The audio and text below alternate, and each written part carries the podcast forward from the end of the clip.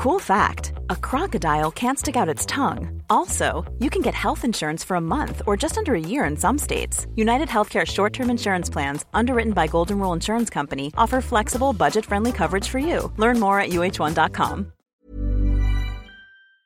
In three, two, one. Seven things you probably didn't know you need to know. I'm Jamie East, and this, this is the Smart 7. Good morning, everybody. It's Tuesday, the 28th of June, and it's International Body Piercing Day. And a big happy birthday to Mel Brooks, Kathy Bates, John Cusack, and Elon Musk. Monday saw day two of the G7 summit in Germany, with world leaders continuing to pledge their support for Ukraine for as long as it takes. They've also told Russia it must allow free passage of food from Ukraine and discussed further sanctions.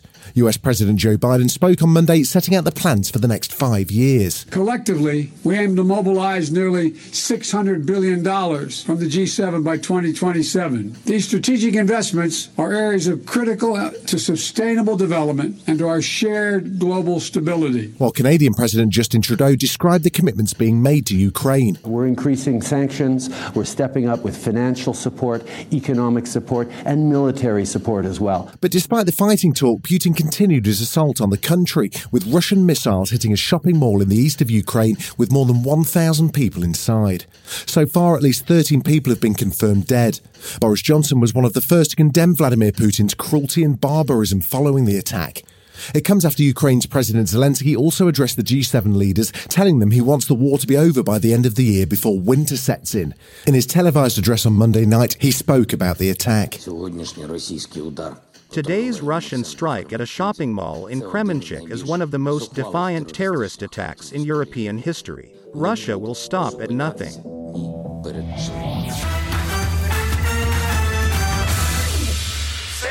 Meanwhile, something not being discussed at the G7 summit among EU leaders is the Northern Ireland Protocol, apparently. Speaking at the event, Boris Johnson suggested plans to tear up the Northern Ireland Brexit deal could be in place by the end of the year, but he indicated he's not expecting a diplomatic row over the matter.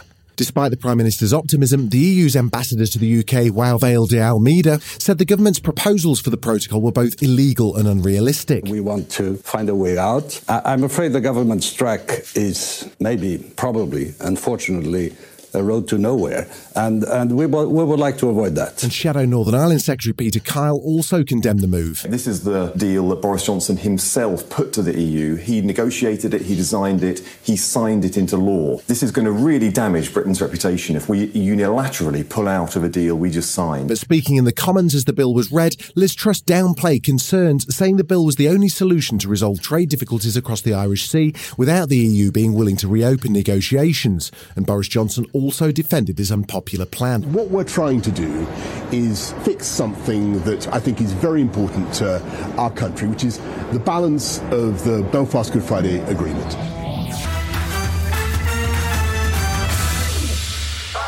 Over in the States, protests and public outcry are continuing after a Supreme Court ruling on Friday removed American women's constitutional rights to abortion. The Senator for Tennessee, Marsha Blackburn, defended the decision to overturn Roe v. Wade. Speaking on Fox News, the Republican politician ignored January the 6th and ironically criticised Democrats for protesting against the Supreme Court's decision. When you look at the Democrats, if they do not get their way, what do they do? They go out and they riot or they try to change the rules. Meanwhile, the Massachusetts Senator Elizabeth Warren fears faith's been lost in the Supreme Court and she called for it to be expanded. I believe we we need to get some confidence back in our court, and that means we need more justices on the United States Supreme Court.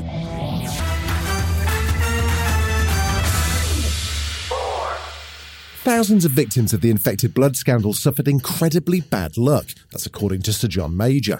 The infection of up to 30,000 people with HIV or hepatitis C from contaminated blood has been called the biggest treatment disaster in the history of the NHS. The former Prime Minister told the inquiry examining instances between 1970 and 1980 that the initials JM on a letter convincing Margaret Thatcher not to compensate victims were not his. It was interpreted as being me in a widely read tabloid who produced uh, several pages some years later of how I had personally tried to persuade the Prime Minister not to be helpful on the subject of people suffering from blood infection. But it emphatically was not my letter. Still to come on the Smart 7, good news for the Brits on day one of Wimbledon, and Kanye pays tribute to P. Diddy. Right after this. Welcome back. Day one of Wimbledon saw some good results for Britain's hopefuls. UK men's number one Cameron Norrie came through his first game in three sets 6 0, 7 6, 6 3. And after a bit of a struggle, Andy Murray came through his first round game against Australian James Duckworth, winning 4 6, 6 3, 6 2, 6 4. And after early rain and a niggling injury, the crowd were delighted when Emma Raducanu stepped onto centre court for the first time for a straight sets win over Belgium's Alison van Uytvanck. A delighted Emma Raducanu impresses on her centre court debut. And what a way to get her Wimbledon campaign underway. And only she knows, and those in her close support camp really have an understanding of what it has taken to get her out on court today, fit and able to play. Well done, Emma. That was a fabulous victory. Kanye West made a surprise appearance at the BET Awards on Monday, kitted out in all black with a balaclava and sunnies.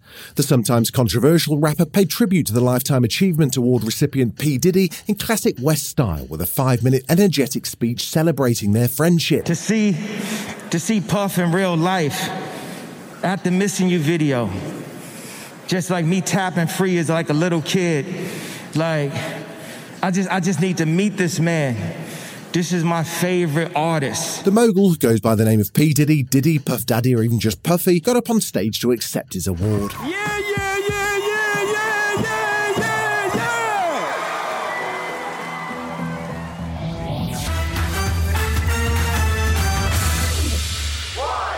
If a chilling, mysterious thrill is what you're after, then look no further. Apple TV Plus has just released the official trailer for Surface, a dark story set in high end San Francisco about a woman who suffered a traumatic head injury that left her with memory loss. But of course, not all is as it seems. The first three episodes drop on July the 29th. Sophie, it's time to move forward. But I need to know what really happened. We do know. No, we think we know, based on what we think happened. Jump? This has been The Smart 7. Wherever you're listening, do us a favour and hit the follow button. We'll be back tomorrow at 7am. Have a great day. Written, produced, and published by Daft